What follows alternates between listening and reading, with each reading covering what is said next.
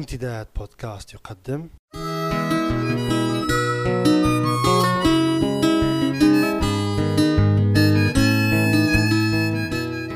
رسالة من لندن. مع جمعة بوكليب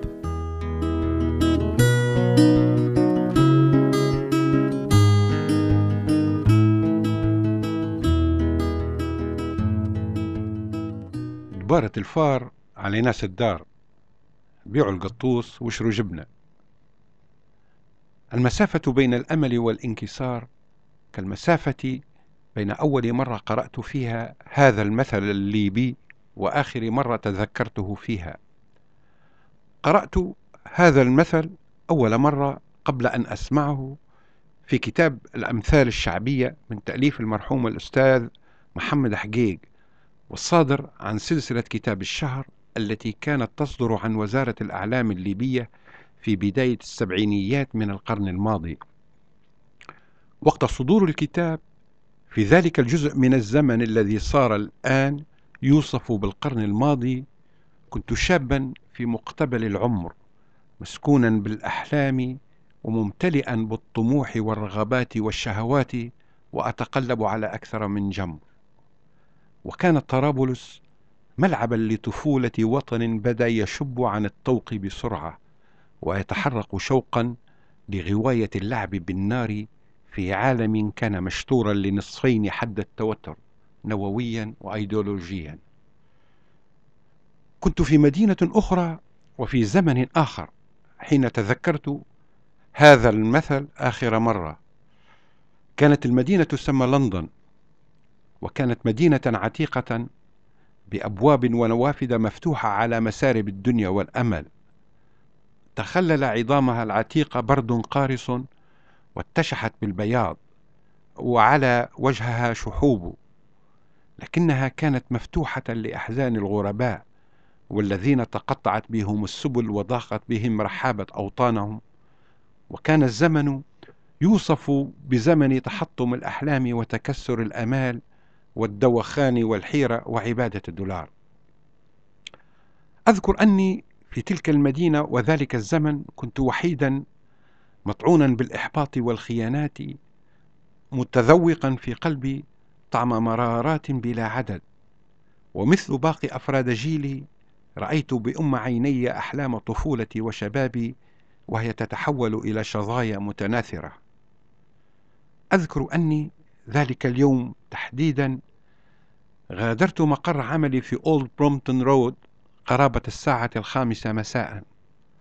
ثم أذكر أنني لحظة خروجي إلى الشارع لسعتني فجأة.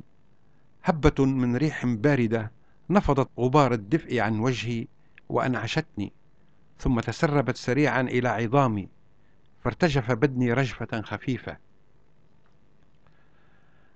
أذكر أنني سرت نحو موقف الحافلة القريب وحين وصلته وقفت في انتظار الحافلة وأشعلت السيجارة. أعترف أني ما زلت رغم تقادم السنين أكره الانتظار. تأخرت الحافلة عن موعد وصولها فقررت متابعة المشوار سيرا على الأقدام إلى هايد بارك كورنر حيث يمكنني من هناك أن أستقل حافلة تنقلني إلى كوينز واي كنت أعرف أنني بذلك سأصل متأخرا إلى موعدي مع صديقي. خيم المساء بظلاله على الطرقات لكن الشوارع كانت عامرة بحركة مرور السيارات والحافلات والأرصفة تضيق من زحمة البشر وأضواء النيون تشع من نوافذ وأبواب المحلات والحانات والمقاهي. وكنت أسير وحيدا متمهلا مستمتعا بانعتاق من روتين العمل. لدى وصولي إلى هايد بارك كورنر انعطفت يسارا نحو شارع بارك لين حتى وصلت محطة لوقوف الحافلات فتوقفت وأشعلت سيجارة أخرى.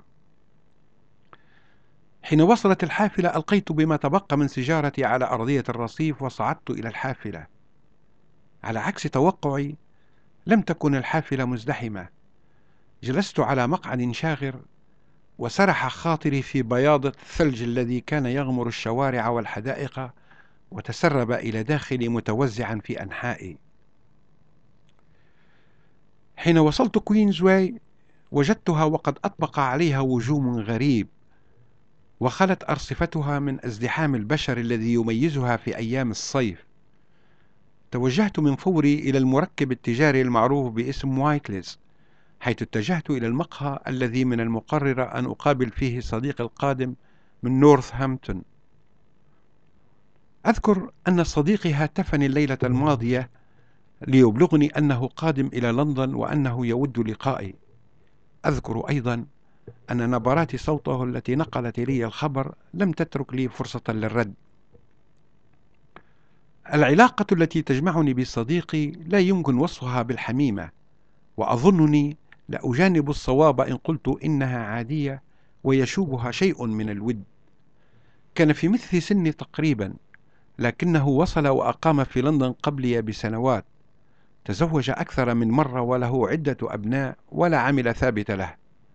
انتقل إلى نورثهامبتون من حوالي الخمس سنوات وتحديدا بعد أن تعرف على زوجته الحالية أثناء زيارة قصيرة له إلى نورثهامبتون. وقرر الانتقال إلى بيتها والزواج بها.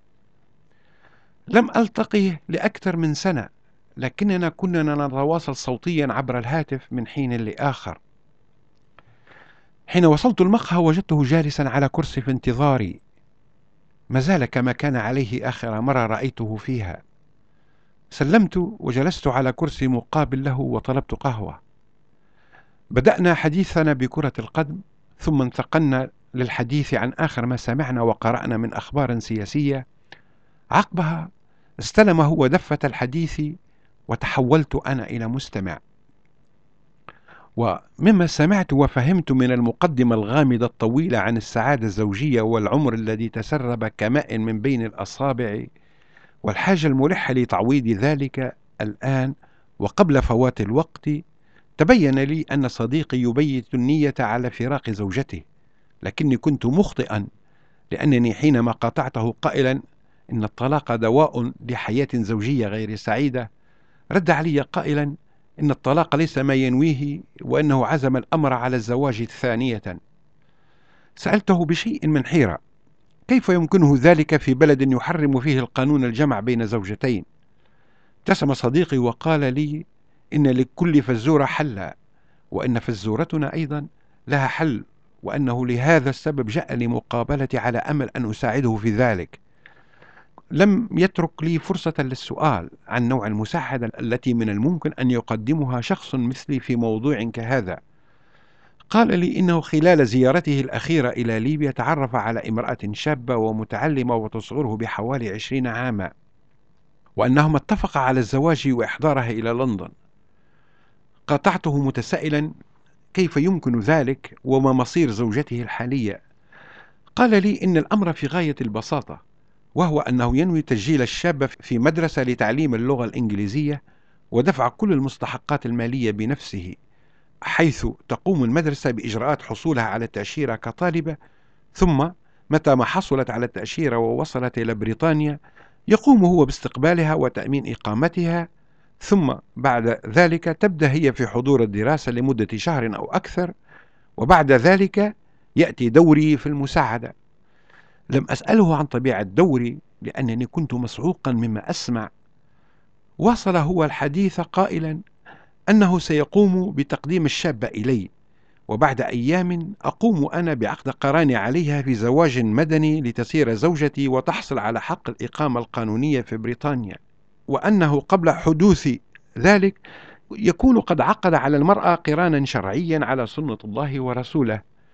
وبعد فترة من حصول المرأة على حق الإقامة أقوم أنا بتطليقها رسميا وينتهي دوري. ضحكت بصوت عالي وقلت وعيناي تدمعان. تبارت الفار على ناس الدار بيعوا القطوس واشروا جبنة. وحتى نلتقي مجددا أتمنى لجميع المستمعين قضاء أوقات طيبة.